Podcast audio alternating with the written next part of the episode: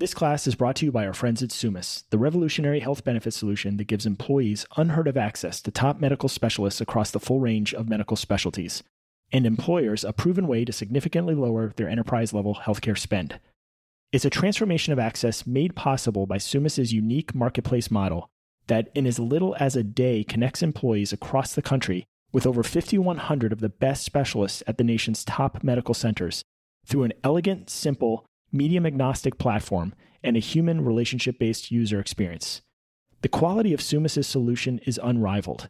They are currently delivering 7 to 10 times higher employee engagement, a 9.4 out of 10 employee satisfaction rate, and all while driving meaningful and measurable healthcare cost savings for the companies they serve.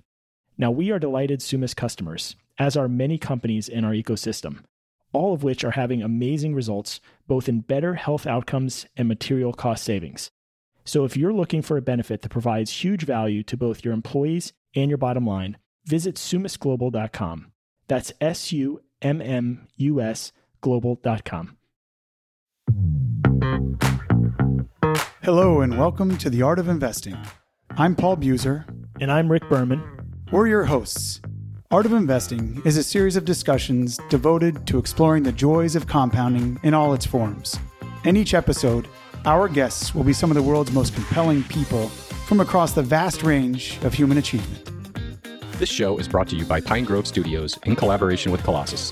The hosts of the show, Rick Berman and Paul Buser, are the co-founders and co-CEOs of Cedar Grove Holdings and co-CEOs of Cedar Grove Management Company. All opinions expressed by any of Rick, Paul, or their podcast guests are solely their own and do not reflect the opinion of either Cedar Grove Holdings or Cedar Grove Management Company. This podcast is intended for informational purposes only and should not be relied upon as the basis for investment decisions. Cedar Grove Holdings or clients of Cedar Grove Management Company may maintain positions and securities discussed in this podcast. Our teacher today is Jan Mohr, the investor turned operator who is currently CEO of Chapters Group, a publicly traded holding company building Europe's home for mission critical businesses. At just 33, Jan is actually closer in age to our students than he is to our typical guest. But rest assured, he has already traveled well up the compounding curve and has a great deal of wisdom and lessons to share. Perhaps what interests us the most about Jan is just how quickly he's evolving as he follows his ferocious curiosity and is fueled by what seems like a boundless energy. Consider that by 25, he had already launched a thriving investment firm, JMX Capital, that was backed by some of the best endowment and family office LPs in the world. Fast forward just another seven years, and Jan was pivoting again, this time to take the CEO reins of his largest portfolio holding with a daring ambition to build a baby Berkshire in his homeland of Germany. This class is first and foremost about a young, aspiring value investor who embodies a fascinating combination of German discipline and sensibility with a more American risk taking and entrepreneurial spirit on his quest to continue reimagining the art of what's possible in a life and career. We also discuss in detail the vertical market software industry, particularly its European landscape, and the business attributes that make it our favorite investing battlefield.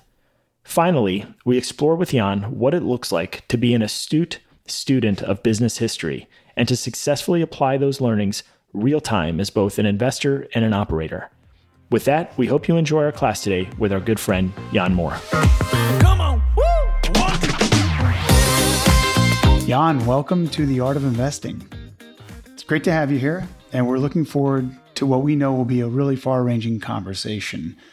And as a launching point, I was wondering if we could zoom in on that decision last year when you shut down JMX Capital and went all in as full time CEO of Chapters Group.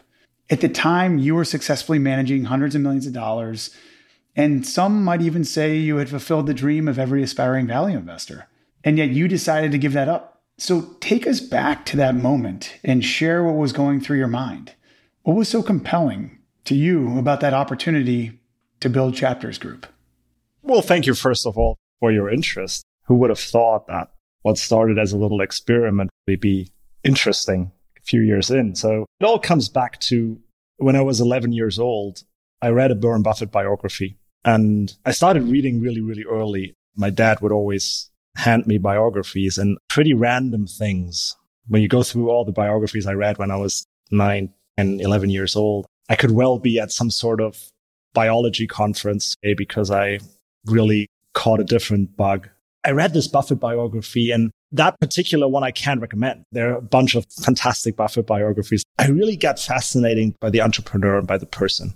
And the more you study Berkshire Hathaway and Buffett, the more you get this insight that, I mean, he's obviously talked about as a fantastic investor, very clearly is. But I think where Buffett is the absolute complete outliers just in terms of the building of Berkshire Hathaway and how the entire structure came about. I think every value investor carries around that little backpack of trying to do that on their own one day. And that idea certainly has been in my mind for a while. And that's because the idea of a holding company or a public holding company has so much appeal if you want to do investing for the genuine long term. So, I mean, when I ran my fund, you were trying to underwrite really long-term investment theses, right? So you were looking at change in companies and you were looking at really nice compounding cases. But if you looked at it from a real objective perspective, you were matching that with monthly liquidity. So my LP base, everybody was very long-term, very high quality, but just objectively in the public market, you're not, right? Your performance is measured quarter by quarter or year by year. And you're trying to make this point in your investing side, how like the 20 years matter. And there's just this big mismatch in duration. And that's one of the beauties of holding company is that the capital base is there in perpetuity. I believe investing success is as much about the left side of the balance sheet. I mean, where you invest as much as how you match those investments on the right side of the balance sheet. And I think the right side of the balance sheet always gets underestimated in importance. And when people blow up or all the big tears happen in our industry is that because people have the right side of the balance sheet wrong. So that opportunity emerged for a number of years when we built Mediqon into a holding company. And it just, by a mix of opportunity at the beginning of 2023, also a bit of necessity because it has become this huge focus of the fund in my time. It was the right thing to do. So I joined full time in 23. Hey, Jan, why don't you set some of the context for us around JMX, when you got going in your fund investing career, a little context for the approach and the philosophy that you had there, and ultimately take us up to the Mediqon story and the very initial days of it and that opportunity that emerged for you and some other friends to begin thinking about a second act for this company. I think a really pivotal point was when I was at the 2011 annual meeting of Berkshire Hathaway.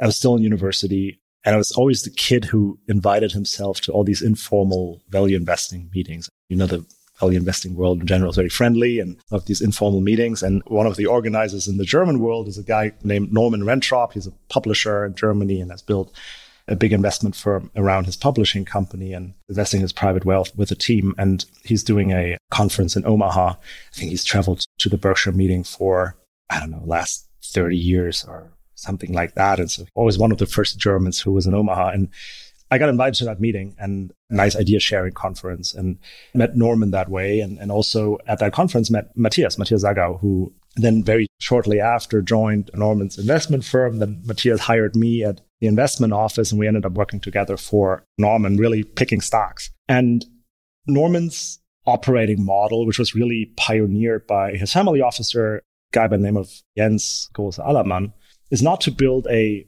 integrated investment firm where you move up the ranks and you get more stripes on your shoulder and get more responsibility. But it's quite the opposite. When you're successful and you want to build your own personality as an investor, you're kicked out in a very friendly way, but by way of getting seed money with your own investment fund. So Norman and Jens have a track record of I think nowadays it's seven or eight funds that used to be analysts with the family office who now run their own investment funds. It's guys like Matthias and I, but also Rob Vinall in Switzerland who've done very well building their investment firms. I still don't really know why that young or what they saw or whether it was they might have confused me with someone. I don't know, but they provided me with seed money very early on in April 2015. It was a nice coincidence. I was living in Sweden at the time with my then girlfriend, today wife, and we were moving back to Hamburg. And Norman and Jens asked whether I wanted to run my own investment fund. And I don't have any background. My parents didn't have substantial capital to invest. So I, I was always a capitalist without capital. And uh, that was the opportunity I was looking for. So I got started with JMX in early 15 with one investor, or really two investors. So I had 5,000 euros from my personal wealth and then the seed money from Norman, which was a little bit larger. Got started. Always done the same, right? So concentrated, long only, try to find good companies that were undergoing change that we could own for a number of years. And where also input or helping the company might actually unlock some of the value. We've grown that into a nice little investment business. It was an interesting time when you look at the 2015 to 2023 timeframe. A lot of things happened, right? There so was Brexit in there, there was COVID in there. We had very positive oil prices and we had negative oil prices. A lot of stuff happened in that time frame, and I think we did, on balance, we did a good job for the investor base. One thing we have highlighted in Art of Investing in a couple of our conversations to date is this idea of compounding. And we're going to get into that in a few different ways. But let's just talk about what was Medical Columbus and then Mediqon and now is Chapters Group. It's a 25 year old German public company that's had a few different versions of its life to date. What was that like originally as an experiment for you? I remember we were actually researching a public company with you down in Australia. We were on the ride to Bondi Beach and you mentioned this tiny little German company that had just sold its one asset and had 10 or 15 million euro on the balance sheet. And you thought, like every aspiring value investor, that you could build your own little Berkshire Hathaway. What was the size specifically in the portfolio of JMX at that point, And what were your aspirations early on? And take us through those first few years from 18 or 19 through, say, the first three years of Mediqon and then Chapters Group. What structure was there? What capital was there? What people were around the table? It's interesting that you ask about the percentage weighing in the fund because I would need to look that up, but it certainly wasn't huge. So it's all public, but I would say like high single digits type of weighing. So like a seven, eight, nine percent weighing of the fund at that point. Now, it was an interesting situation. I think who doesn't get enough credit for where we are today is the original founder of the business who built the original business, which was in business process outsourcing and turned out to be a profitable business. It was one of those companies that started during the new economy bubble. So not the last bubble, but the bubble before that. And the cap table was pretty destroyed, right? So there were some old venture capitalists and some private investors and it didn't really make a whole lot of sense to keep the company public. And he hadn't had an investor relations meeting for quite some time. Now, a block became available and Matthias and I decided to acquire that block and get involved more with the business. Now, it was trading at the original time, was trading at a very low valuation. I can't remember exactly, but it was like below cash type of valuation. And we bought that stake and then just learned that the business is actually just worth more than anyone thought. That's due to the market was consolidating at the time and what looked like a pretty poor situation turned out to be a valuable strategic asset. And that actually resulted in the sale of the operating business then in 2018. Now, what was interesting is that the founder, Dirk, unlike how a lot of people would play the situation, was very, very receptive to both Matthias and I, to our influence of trying to do something with the capital as opposed to just liquidating the business. And he was really helping us get things started.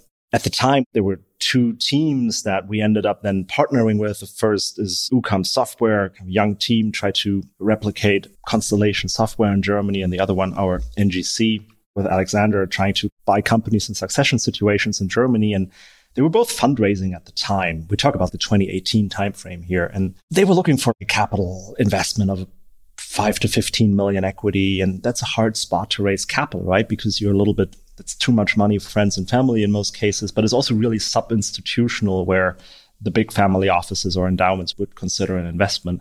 And we knew both teams well. And at the time, it all looks like a thought out plan after the fact. But at that point, it was really just a decision between Matthias, Dirk, and I to just say, listen, let's just try this. Let's just use the capital from the sale and let's see if we can get a start to these two platforms. And they did start. What used to be one company here and one company there. It turned out to be two companies here, two companies there, and things grew. And we were quite happy with the traction of both platforms. And I remember dinner I had with Dirk, and he was managing that as an executive, sold the original business, helped Matthias was on the board, and I was helping as a shareholder. And he was playing along. And at some points he said, listen, this all makes perfect sense. Like I really enjoy working with you and this makes obvious financial sense and platforms we found, they are obviously doing a good job, but I need help. I'm alone here. Like I need support. And that's when I originally in early 2020 joined the executive board, teamed up with Dirk to help scale the group. I think we had about six operating companies at that point and we're just getting started. Jan, curious why you think Dirk was interested in this next phase. I mean, it would seem to me that most operators sell the business, take the cash, start something else maybe themselves. But seems like a very odd thing that he would maintain his capital and put it into the hands of a handful of young Germans with this idea and maybe just set some of the context around what the opportunities were that you thought were present in terms of what UCOM and NGC were looking to buy. So on Dirk specifically, I think he's just an incredibly street smart person and a good judge of people. So I think he understands dynamics and interests and where things go well. And I think he was de facto betting on Matthias and I. And he's a very low ego person. So he wouldn't be the type of individual who says, well, this is my success. And I think he would value outcome and meaningful relations over making it his victory. And he's a shareholder to this day. So he actually, I think, continued to participate in most of the placings that we've did. So just financially, it worked out incredibly well for him. But I think it was really just betting on people. Now, what did he see at that point or what was the opportunity that we saw? I think when you look at the German market for small and mid cap companies, and that counts for regardless of the industry, I think you are in this huge wave of succession. And in particular in the software space where the foundation of a lot of these companies or the formation of these companies happen at a certain point in time, right? So when you look at a lot of the vertical market software companies that we're looking at, they were formed from people from an industry at a time when software tools became available. And that is a late 90s, early 2000s timeframe. And people who built companies at around that time, they weren't usually not 18 when they started the company. They were usually not 60, but they were kind of somewhere in between. And they now reach an age where retirement is an option for many, or sometimes a necessity because of health or age. And these businesses just happen to be there and they happen to need a home. When you talk about chapters today, we talk about we're building the home for mission critical businesses. We just try to be the responsible long term home for these companies.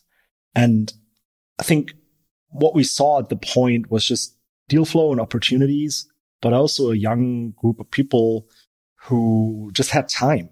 So none of the people involved have or will in the immediate future see some sort of, oh, we need to make a quick exit. And everybody got started way younger in doing this than they usually would. Both CEO, CFO, but also the platform heads. They got started when you usually don't run a fund. That's not what you do when you're late twenties. So time perspective was there. A lot of energy was there. And I think we just shown over time that the group is able to run these companies responsibly. Dirk is always joking that we have the biggest retirement problem ahead in 25 years because there's this huge homogeneity in age in our group, right? We're not late 20s anymore, but we're mid 30s now. And there's a huge homogeneity in leadership, apart from Paul, who just joined our board recently. He's early 40s age. But other than that, I'm joking, Paul. Other than that, it's pretty homogeneous in terms of age. And I think that has value. One of the things that's so clear is the energy and the vitality that comes from this group of young entrepreneurial spirits. We just had Todd Combs in class, and one of the points that he made was just how important it is to try to take risk early in life.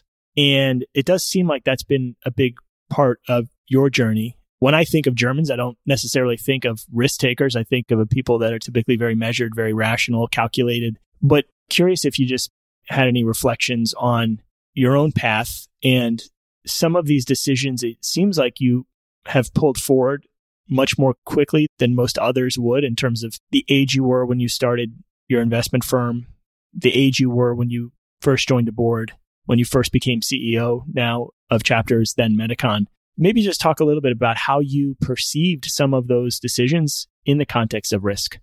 I had nothing to lose. I think when people talk about risk or risk career choices, what I would always mentor a young person is to really think hard about the actual downside. And there is career risk if you have five children in private school and losing your stream of income will cause meaningful distress to people around you. That's risk when you are out of business school or even out of undergrad, what's your actual risk? You might have peer perception that it's super important to build, I don't know, two years at a consulting firm or something like that. But if you don't have that, is that really downside? And I would give that question a lot of thought. Most people would arrive at is that that's the time where you should go unconventional. I don't want to use the firm risk taking because I actually don't think it is risk that you take. It's where you venture out and try finding your true self and who you are as a person and more particular in our world, who you are as an investor. And I think the more exposure you can get to different styles and trying to like puzzle around what you like and what you don't like, I think it's extremely important. I would always encourage joining an organization that fosters curiosity and your own style. I think if Norman and Jens in particular get something right, then it's the creating safe space so that you can develop on your own as an investor in terms of style. I think that's quite unusual. Most investment firms, there's some sort of, this is what we do here. Let's mold you into that process animal. And I think if I came up with some random investment strategy in biotech, which they wouldn't understand a thing about, they would still love that because it makes sense kind of who you are as a person. That's important. So part of my discovery over time is I'm a fairly high intensity person and I'm not great at some aspects of passive stock selection, but I'm better at driving change. And I think that has naturally drawn me towards situations, both in actual investing, but also in now company building, where being able to mold a situation or be actively involved, I think just fits my character profile well. That's an outcome, right? You're not 20 and you have perfect clarity on that. I would always encourage the seeking an answer to that question over some sort of perceived branding. If you can swap two years of learning and at the end you actually know who you not are, I think that's drastically more important than two years that look great on your CV. There's one more angle that I want to offer, and that is on importance of mentors and two points of advice here. So I've been tremendously lucky getting access to mentors just by cold calling or cold emailing. And that's another example where you don't really have a lot of downside risk, so to speak, because the worst thing that can happen to you is that somebody doesn't answer. So I would just go for that. And some of the relations that we have today at chapters are really deriving from conversations I started or tried to start years ago. And that's a good advice for students, right? So if there's a person that you find interesting, worthwhile mentor, and somebody you want to learn from, there's really no reason not to reach out and do it.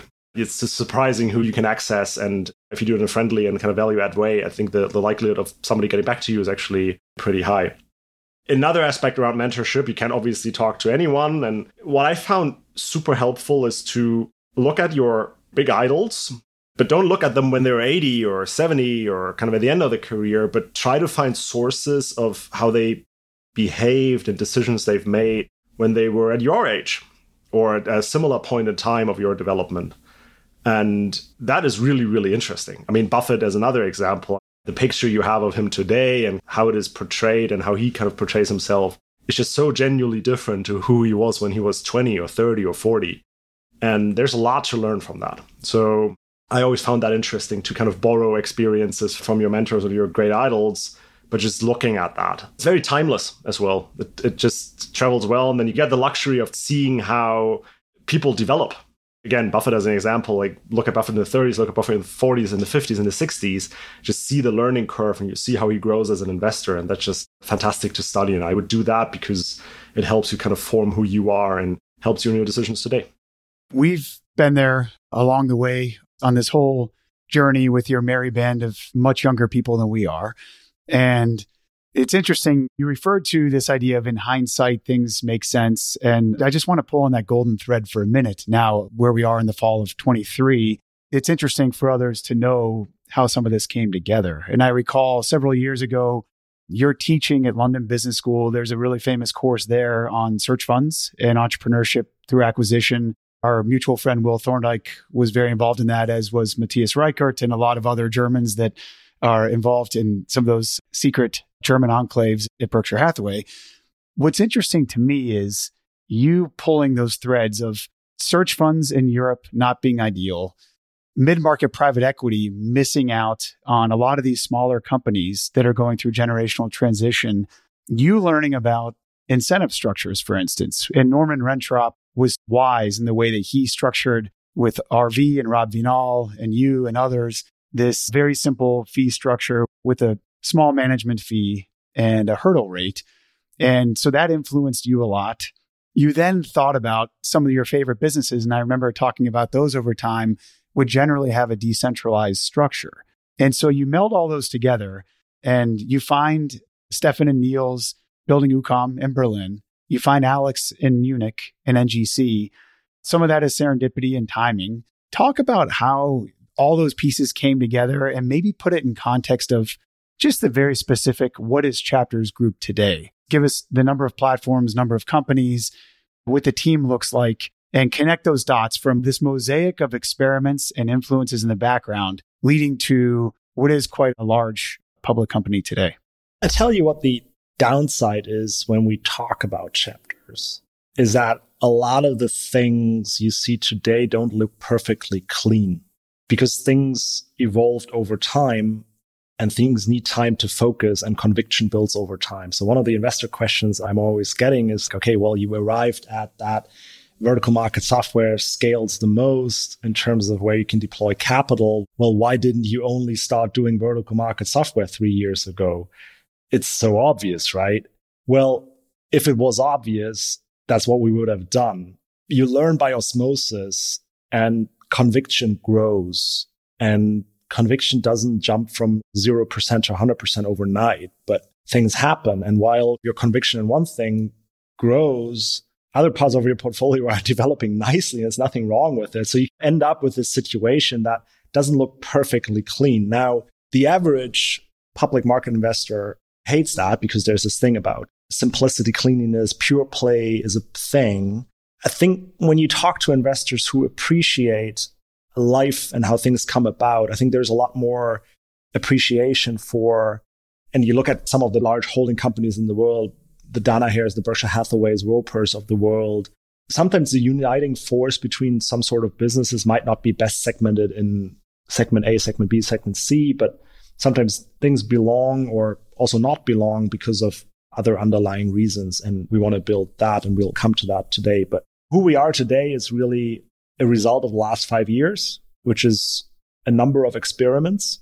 Two of them we already covered, UCOM software and NGC. We've had other experiments. So we're now trying to replicate the insights that we have in vertical market software, both in the UK and in France. That's ongoing. And that's a big shift of where capital is flowing towards. We've also started an experiment with fiber specific software. So we have one group that is one vertical where they have managed services and software. And we've also made an investment into a platform two years ago, business called Fintiba, which in and itself is kind of an interesting story because they got started in a really scrappy way, only ever used 200,000 euros of venture capital and built a super capital efficient growth engine. So this is how the last five years look like, right? So really driven by individuals who we would always say we combine market opportunity and talents. So whenever we have a talent, someone we trust and we like, and there's a market opportunity that we would back that. Now that's the past five years. I think when you look out in the next five years, I think we need to retain the scrappiness and speed of what we're doing. So bear in mind, we went from zero to 33 operating companies in three years. So you want to keep that speed and you want to keep that aggressiveness and that lean way of scaling. But I also think that we need to be more thoughtful about, in particular, what we don't do.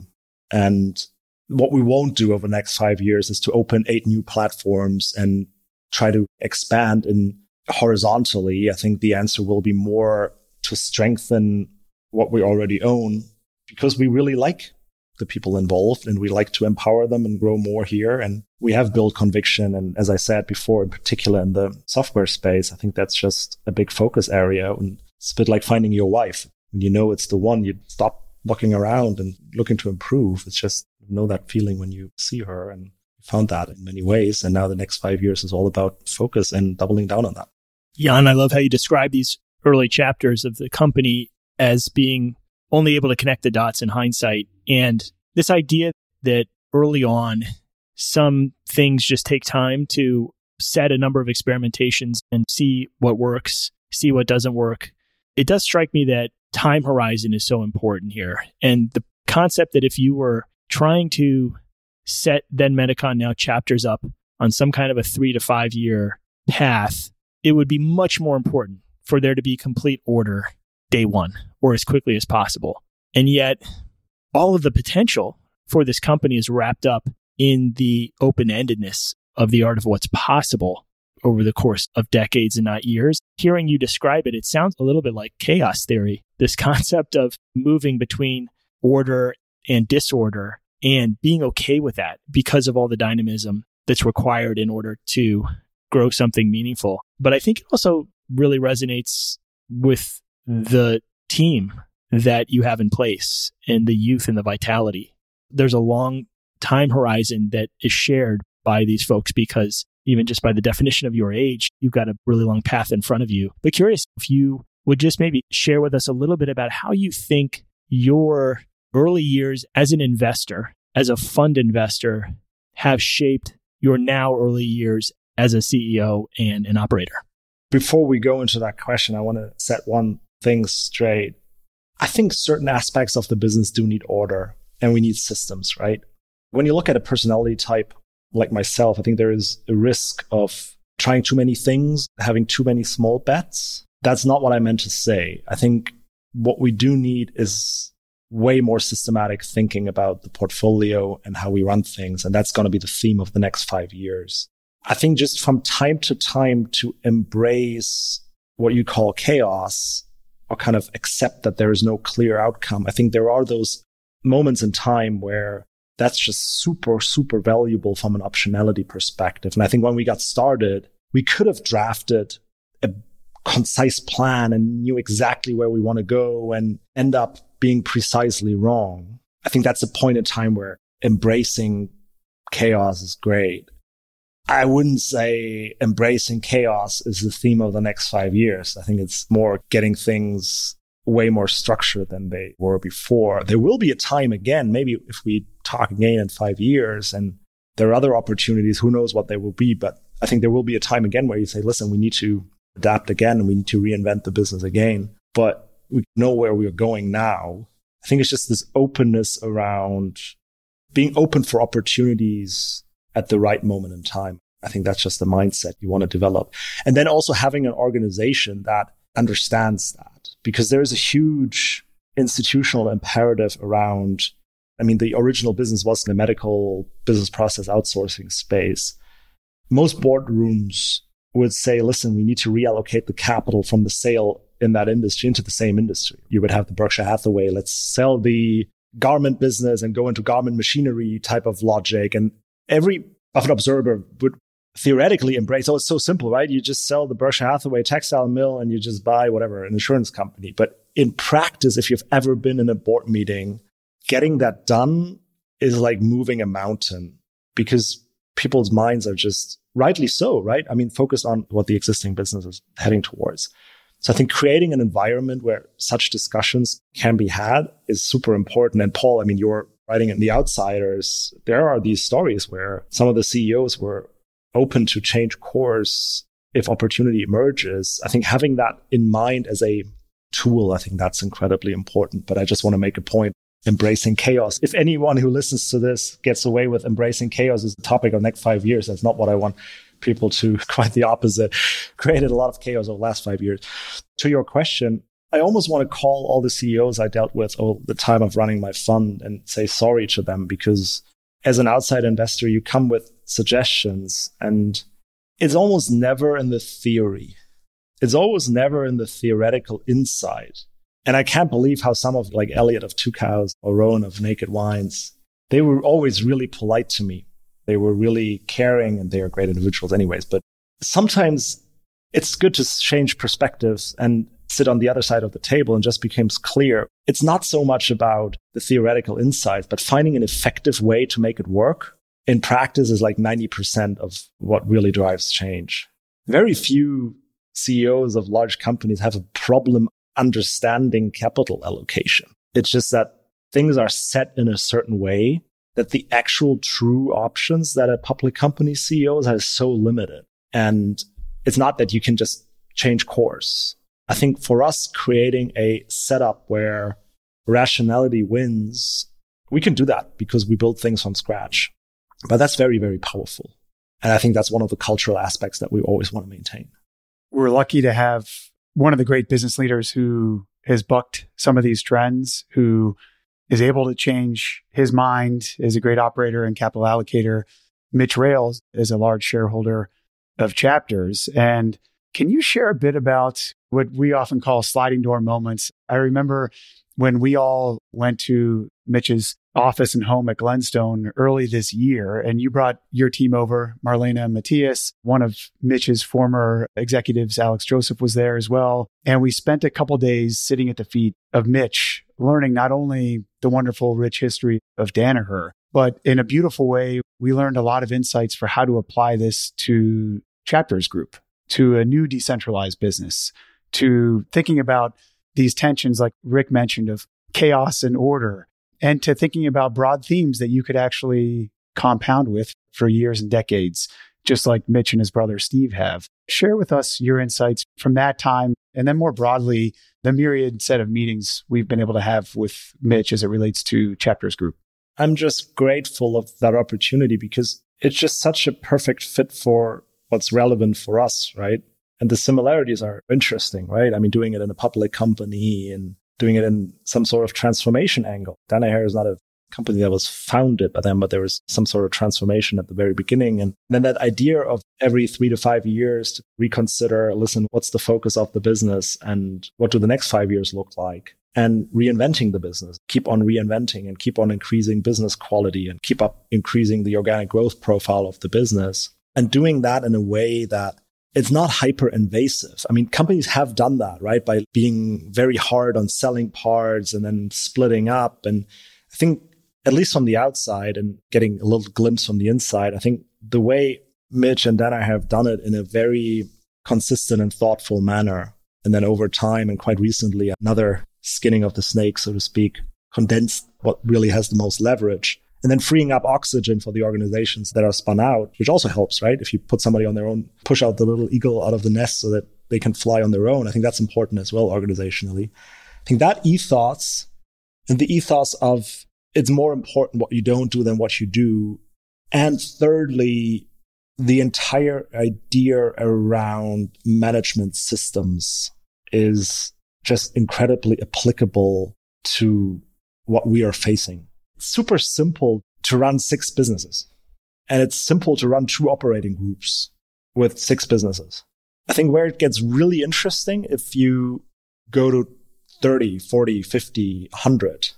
And I talk to peers who are CEOs of other holding companies. After having the experience with Mitch, I've grown very skeptical when people tell me, listen, we have a billion revenue and we're in like 40 operating companies. And I ask them, how do you run your operating companies? And then be like, oh, we got one person and they are the ears in the boardroom. And whenever something pops up, they know about it. And we're just the best owner for this. And I'm not so sure. I think if you build something by way of acquisition, by definition, you create a level of heterogeneity in the organization that you don't have if you build organically. It's just different. But if you build something by way of acquisition, it's a must to have a management system. And that inside, full credits to Mitch on that insight. We still today, we are small enough and we, we are young enough and we can change enough so that it probably nobody would notice for another three to five years if we wouldn't make that change. Still do fine. I mean, these companies are growing, they're nice, they're stable It's nothing is wrong. But I think if we don't embrace that change and push for an actual management system across the entire group, what are small bottlenecks today will become huge bottlenecks tomorrow. And the likelihood of us going back into mediocre business results is huge. And when you see acquisition driven companies both go to mediocrity or blow up, which also happens, I think it's mainly because they didn't debottleneck quickly enough it would be so simple to just relax, right? Things are going well, we're profitable, things are growing, and why the need for change? Well, again, it's sometimes more important what you don't do than what you do. And if you want to continue the growth pace, I think you need to adopt the operating model after five years. That's just natural. And in five years, again, we'll have five years of smooth sailing and we know what to do and we know what to execute. I don't know if it's in four years or in six years, but we will sit here again and there will be a change that we need to the operating model to unlock bottlenecks for the next five years. I think that thinking is what Mitch really gave us. It seems like one of those critical tightropes you're trying to walk relates to embracing an operating system, a management system alongside certain attributes of decentralization. Is that fair? Long live decentralization. We will not lose that ethos and we will not lose the scrappiness ethos. My daughter's in a Montessori school, and Montessori has this concept around freedom within limits. So you would be very strict around setting limits for the child, but within the limits, you can be incredibly creative and free and empowered. I think that's a good mental model for what we want. I think the guardrails, direction of travel, KPI sets, how do we want the business to look like in five years? I think needs to be strict and arguably that's something our leadership team, meaning Malane and I really have under communicated. But within those limits, I want full empowerment of entrepreneurship and decentralization and empowerment because that's who we are. We will not centralize. Just to give you a data point for people who don't know us, we're a public company. We got three and a half FTE at headquarters. That includes myself and Malane. We certainly don't have an overhead drag problem here. It's more the opposite. And kind of striking a balance between setting direction and still embracing decentralization will be the theme over the next five years. What else are you learning about building culture in addition to this tightrope walk between decentralization and systemization? I think culture is really what happens when you're not in the room. And it's the feeling that without your involvement throughout every level of the organization, people make decisions, in particular hard decisions, the same way you would do that as a leader. And that relates to the entire organization. Now, probably the biggest cultural driver that we have is both to be reliable partner. And that's a European value that is just very, very important and a differentiator. And then the ethos of decentralization. I think those are two values that are core. One of the downsides of a hyper decentralized organization like we have been is that the real only time as a CEO you can make visible change or where you need to make visible change is when something cultural goes wrong. And over the last years, that's what I have done as a leader of the organization. So when you notice a situation where things really go off the rails in terms of ethics, you need to act quickly. And that's obviously invasive on the organization because in a very decentralized culture, you would come in from the top and say, listen, this is not something we accept. Both Marlene and I have been very straight here. I think the next five years will be all about being more explicit about values as opposed to having implicit understanding because this is just how things came to be. I think making that explicit and possibly over communicate what these values are, that's going to be the topic over the next five years. But an important driver has been the price you pay for decentralization is that there's very little control over what people do. And that has huge advantages and it has some downsides.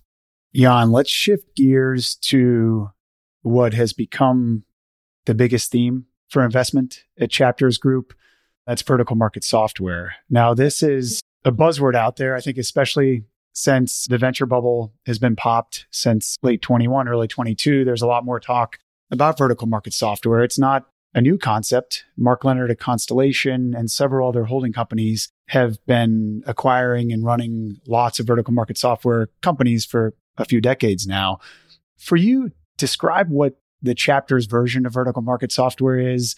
Maybe give a specific example of the metrics of the type of company you'd like to acquire. What's the nuts and bolts of one of these companies? Number of employees, the types of margins you typically see, and why they're such attractive businesses. One of the things to embrace is just the sheer number of these software applications anywhere in the world. When you think about what is software, it's a database and it's a way to organize process flow to really take manual labor away and automate that. We are probably still at the very, very early stages of that. And we don't even have to go into all these crazy AI possible applications. But if you look today at the type of work that is still analog probably within Europe in particular, in Germany or France. It's mind boggling how many processes are still pen and paper or some sort of hybrid Excel pen and paper software solution. And there's just this shift. And I think the scarcity of labor and just labor costs going up is just a propellant of that.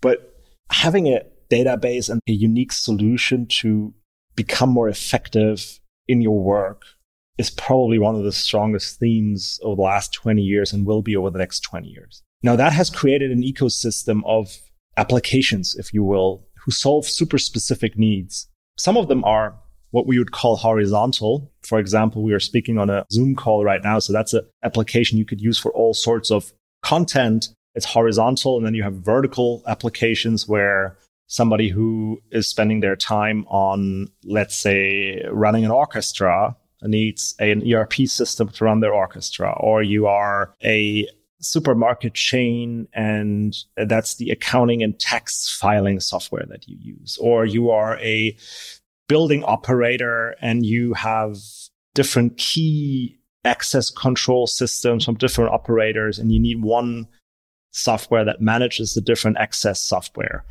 Those are small markets, very specific markets. And usually the companies who have thrived in those markets tend to be monopolists or duopolists. And they've gotten there in a very capital efficient manner because normally they have discovered and then served a customer need where you didn't really actively have to sell to customers in the classic sense, but there was just uptake for that solution. So when you look at the companies that our platforms, for example, UCAM in Germany or Mlock in France or Graphinia guys in the UK and Ireland are interested in, they would be normally founder operated, founder owned. There are exceptions, right? Here and there, but mainly founder owned and the founders would own 100% of the business. And if it's two people, they would own 50 50. And they would be highly cash generative. So most of these businesses would be very profitable, uh, talking margins 20, 30, 40%. However, they would usually also be pretty small. Some of these verticals are tiny markets. And even if you own 60% of that market, it would be like a 1 million, 2 million, 3 million revenue business. And we've gathered different data points, really motivated by the success of our German team who've done tremendously well getting it off the ground in Germany, also in all sorts of other markets. Just the general competition to acquire these companies is on the margin lower than you would see in the large stock. If you have a large 100 million revenue software company, every private equity would like to own that asset. That's not so much the case for the smaller ones. And if you have the right management systems, you can run dozens of those software companies who in aggregate have the same business quality that one large homogeneous software company would have. And we want to go as hard as we can at that opportunity. And I think this succession and when these companies were founded time frame, there is a bit of an urgency into build this now. You could argue we've already done quite a bit of building here, but I don't think it's wise to wait for another five to 10 years. I think time is now and provide a good solution for the owners of these companies that we are the permanent home for them. And I think we want to live up to that reputation. Jan, can we dive into one example?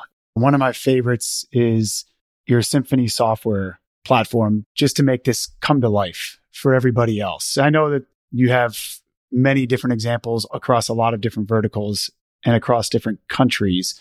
But let's dive in there just to show how niche these can be and how strong of a balance sheet and income statement a company like your Symphony operator can have. As a public company, we can't share super specific data on each of the individual companies, right? But I can give you a high level understanding. So that's an industry where you have less than a handful of players globally. It's a super specific application because it's actually symphony orchestras around the world. It's a pretty complex operation, pretty large operation with very unique, specific needs that you don't have anywhere else. And each individual organizational unit is large enough so that it requires ERP. Now, when you look at the large horizontal ERP players like SAP or Sage or any of the large guys, Microsoft Dynamics, they would usually have a general system and then they would specify that to a specific market. Now, that market, even if you capture 100% of it, probably the global TAM of ERP spending on that vertical. It's hard to measure these things, but it's probably 10 million or something like that globally because there's just not so many symphonies out there and you can sell so many things to them. So it's all about the ethos of survival of the fittest, meaning being best fit to the specific needs of the customer. And that's a good example where an entrepreneur has really built such a solution. There are a few others around the world, similar solutions, but you don't have 20, you have maybe less than five. That is way too small for the big ones, with the application way too complex for a no code, low code, or Excel based solution. It doesn't really cut it either. That's probably a sweet spot. And then you talk about low single digit million revenue, nice margins like you would imagine from software. And it's really all about finding a sustainable way to run these companies and motivate employees, make sure that you recruit the right people to run these businesses and pay them properly and provide perspective. And because these are small companies, it might be hard to compete in recruiting, but you need fantastic talent in the end. And managing that on a day to day basis, I think is going to be critical. It's really important to call out what our UCAM team in Germany has done here. When you look at the last few years, just the, the talent they brought into their organization and how they've been able to create increasingly larger and larger roles for those people has been very, very pleasing to watch and just a true success story. And that's hard, right? Recruiting into small companies and finding the right people that see that as a growth potential. And I think they've just done that tremendously well. And when you look at some of the organizations where people are coming from, it's kind of the big names in the industry, Constellation amongst others, and it's a true success story and obviously something to admire. And we're really proud of the team. I think we'll want to come back to that idea of how you attract talent to an organization, which I know you're spending a lot of time on right now, but curious if you would just share more about VMS and mission critical businesses in general across Europe specifically. What's important to understand about the European landscape when it comes to the business you're building? In the markets we are in, which right now is seven markets where we are actively looking for transactions. If you know what you're doing, you can build a database of these companies. And then it's all about creating a B2B sales funnel essentially to reach out to those businesses and see if it makes sense to acquire the business. And that really comes down to whether the vendor of the business feels comfortable selling to you. Most of these people don't need the money. And it's all about are you a serious, reliable, and credible partner? For example, our UCAM team in Germany, I mean, they've been in business for five years. They've bought a double digit number of companies. They're objectively a credible partner for these companies. And I think we can tell that story with Chapters Group in Europe in our next chapter of our development. Just think about Europe for a second, because it might not be obvious for some of the American listeners. Europe is a strange place. There are a lot of similarities between the countries. People would always speak English to you, and things look very, very similar. But when you boil down, the country to country differences are tremendous. So, what doesn't work, and there are exceptions, right? And there are cases where this might work, and there are cases where we actually might go that way. But what usually doesn't work, if you have a super specific application in a super specific vertical in, let's say, France, taking that software and easily rolling that out to Spain, Finland, and Germany in most cases doesn't work for two reasons. A, because at about the same time when your business was founded, somebody in Finland or France might have started the same business and now got to 100% market share. And software is very sticky. People hate to change it. So winning that customer over will be tough. And B, in most verticals, the country by country applications are still so, so super specific that it doesn't make a whole lot of sense to roll out software across Europe. So I think that makes it a bit of a, I don't want to call it tedious, but you got to go into every country and you got to talk to all these companies and they might not become billion euro companies. They might stay the size they are or grow organically at 10% per year, but they might not be this winner takes it all dynamic that you see maybe in the US in some companies or in the English speaking countries where you have a solution that can then be used worldwide. I think that's something that is different in Europe. So I think you need to adapt certainly your deal funnel, but possibly also the operational running. There is a case to be country specific and embrace what Europe is. I think that's something to bear in mind. When you look at the competition landscape, I mean, clearly there's all sorts of competition for the companies that we are looking for. Just the degree of development seems to be all I'm hearing, all I'm seeing in the US. It just seems to be five to 10 years ahead, in particular the search fund movement. It would be wrong to say we don't have it in, for example, Germany or France, but it's clearly not the competitive dynamic we would face in the US. So I think there is a unique window of opportunity to go out now and this might change, right? Maybe in three to five years, the opportunity is either gone because all the owner operated businesses have professional ownership or there's way more competition. That's perfectly credible scenarios. So I think we got to be quick. Yeah, it reminds me just of the Mungerism that investing is simple but not easy. And here, Paul mentioned there's just so much talk around vertical market software. And there are some glaringly obvious attributes about the business model that are extremely attractive. And so I think there is this sense that that all you need to do is just go out and buy a bunch of these and hold on to them for a long time and that the returns will follow. But clearly what I'm hearing is there's nuances to every market. There's reasons why you can't just take the UCOM team and send them all through Europe to replicate what they're doing within, say, Germany and nearby countries. And it takes a lot of talent. So maybe that's a good point to come back to the people side of it. One thing that's interesting to me is just hearing the full arc of the Mediqon story. It's fascinating that it really sounds like the first thing that drew you to the company before the original business was sold was more of an asset business play. It was just extremely cheap, trading under cash, etc. And fast forward to today, and I know in our discussions offline as, as shareholders with you, I mean, there's almost virtually everything comes back to the talent equation and how we identify, attract, retain great people. Maybe just talk a little bit about that because you were running a one man band at JMX. You weren't thinking a lot about attracting talent. And yet, as CEO now of chapters, it's a really important part of your role.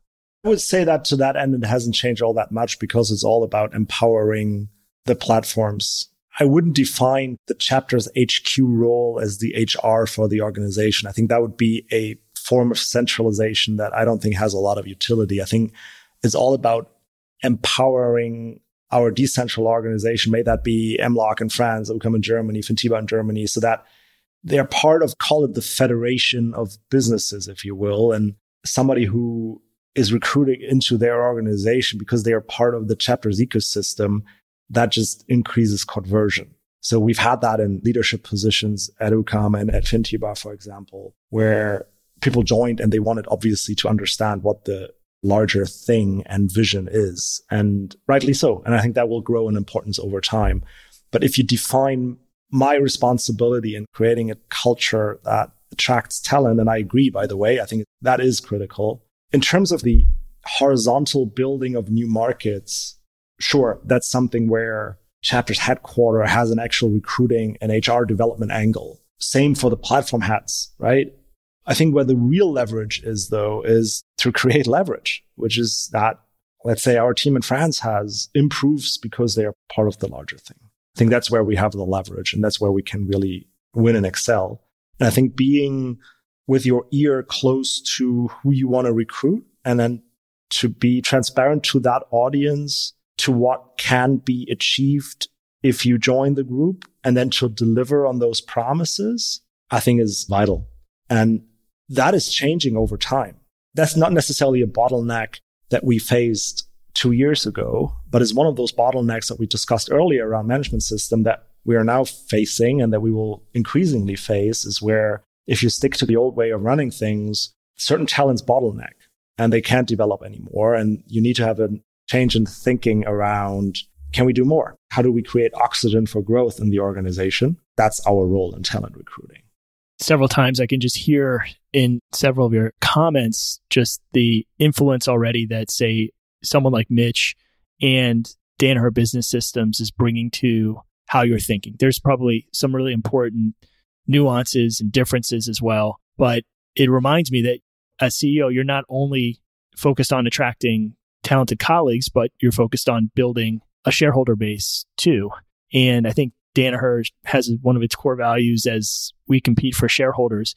But this is a very unique setup because despite this being a fairly small German based company that's also public, you have this very concentrated shareholder base comprised of a lot of just world class investors, present company excluded, of course, folks that bring tremendous operating know how, also folks who are some of the leading investors in software. And you've had experience too, just building a limited partner base with your fund. This isn't necessarily new to you, but just curious if you have any points of view.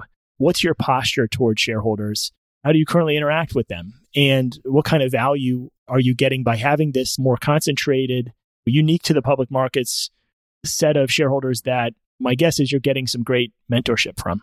I want to answer the comment you made around we compete for shareholders before I go into that great question. The best team wins value of Danaher. I think that's clearly understood what the utility is. I think few European companies would, in their vision statement, put we compete for shareholders. That would be a very unusual thing to do. Now, I think that's wrong.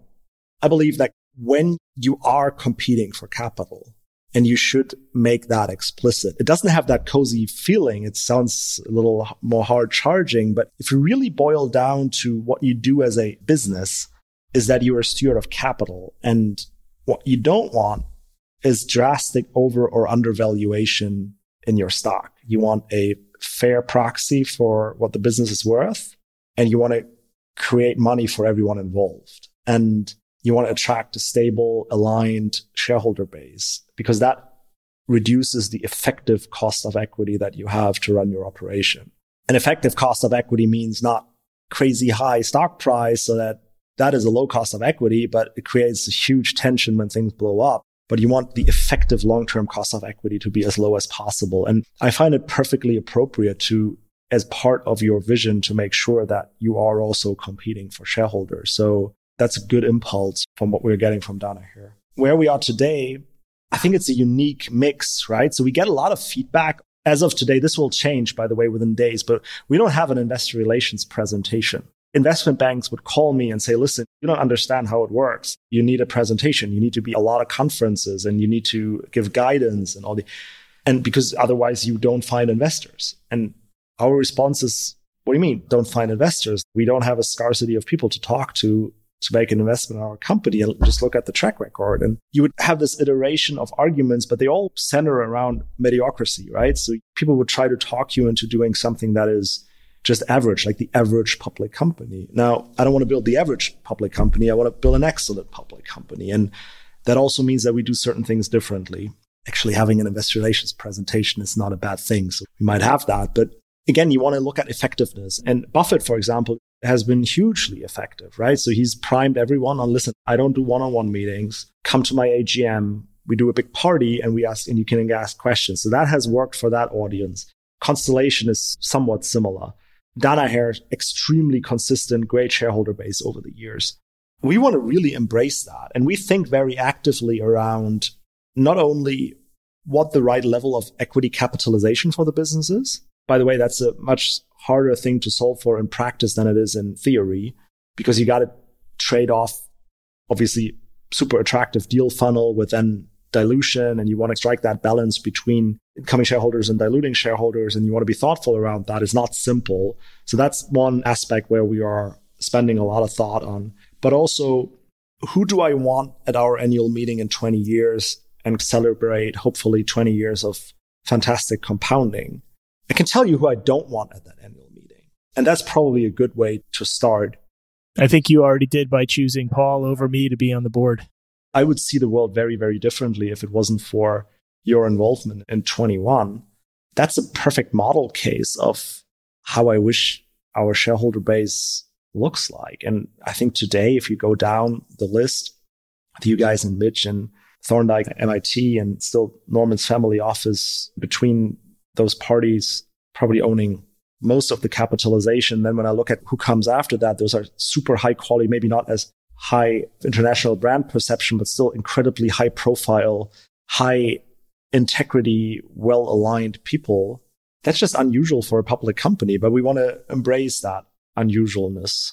We always get the question, why don't you take the business private and run this as a private company? Right. And people will always get a super strong no from me because that would force us into a situation where we would have incredibly tough discussions with our shareholders and say, listen, you've been a good friend up until now, but I have found better friends. Goodbye.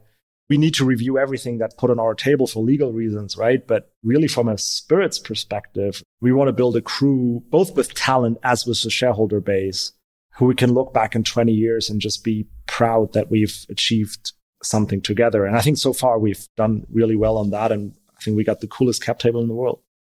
Jan, I'd like us to do a little lightning round and thinking back to you mentioned reading one of the Buffett biographies at a young age. I know you spent time in Michigan in high school. You've spent time living in a number of countries and you've learned from a lot of different investors and operators over time.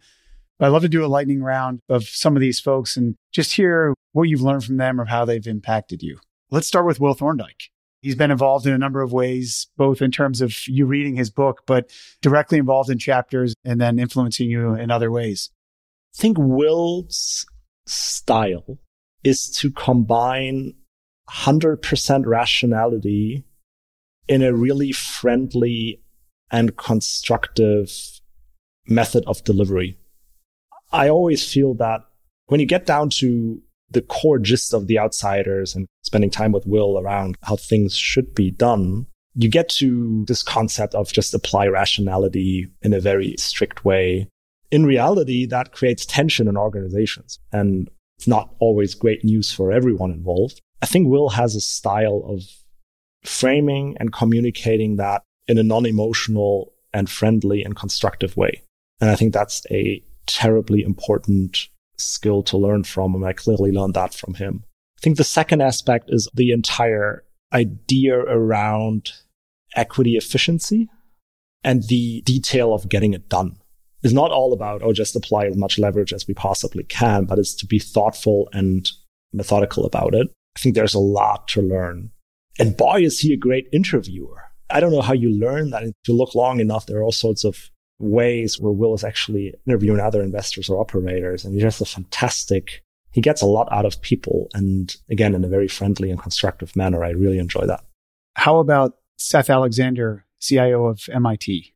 I think MIT is very different from other endowments in terms of how they approach investing. And at least my experience has been that they're incredibly consistent around the values that they communicate. So I think being open for solutions that are rational and trying to optimize long-term returns for the institute while going a way that might look unusual stands out.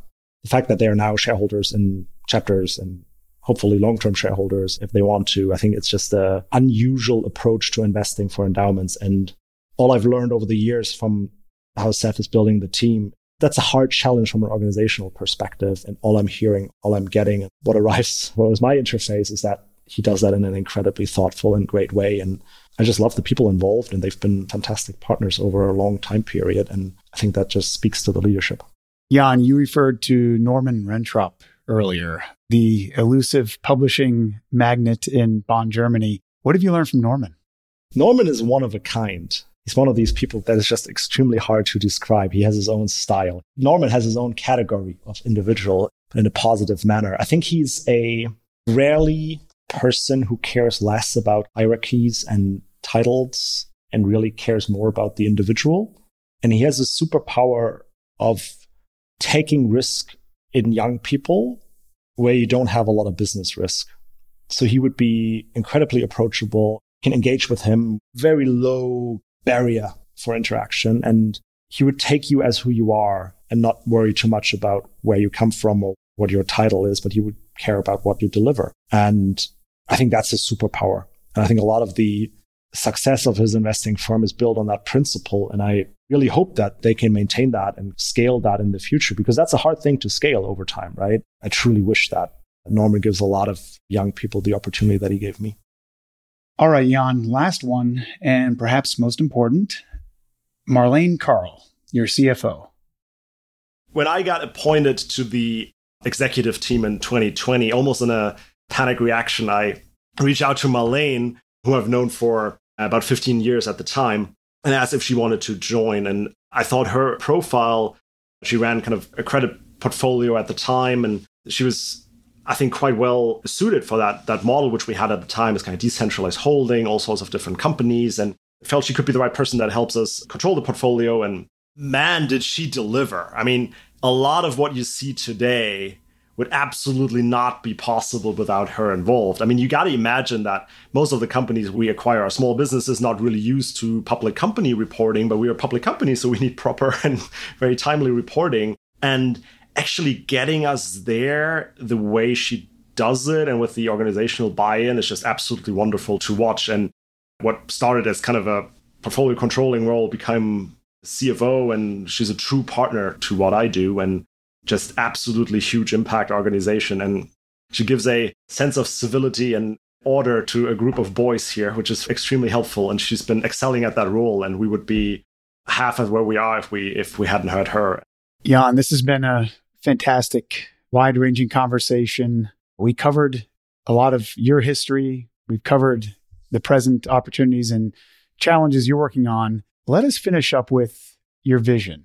What's the big, hairy, audacious goal, if you will, for Chapters Group when you look out over the next five or 10 years?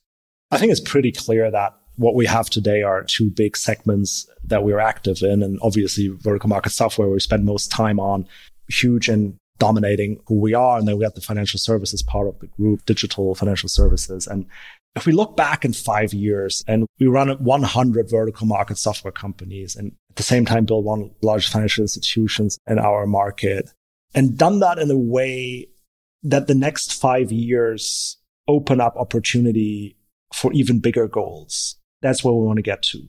So if I'm under stress in five years when we own 100 VMS companies, I say, listen, we should actually unlock potential to get to 1000. I think that's the mindset. So I don't think about like a deterministic, this is my goal, this is my BHAG. When we achieve that, everybody's happy. But to me, the goal is more like a state of mind that we've continued the growth and feel like we can continue or increase that growth in five years. I think to that end, we need to excel at management systems and we need to really prove that we are the best home for mission critical companies. And my BHAG is that I'm more excited about the growth of the coming five years in five years than I am today. Jan, this has been a really wonderful conversation. And we're excited to see how Chapters Group continues to evolve in the years ahead. Thanks for all your time today in the art of investing. Thank you very much for having me. Thanks so much for showing up to class today. For more Art of Investing episodes and to explore all of the resources we mentioned today and more, check out staygrovey.com. That's stay, G R O V E Y.com. That's it for now, and we'll see you next week.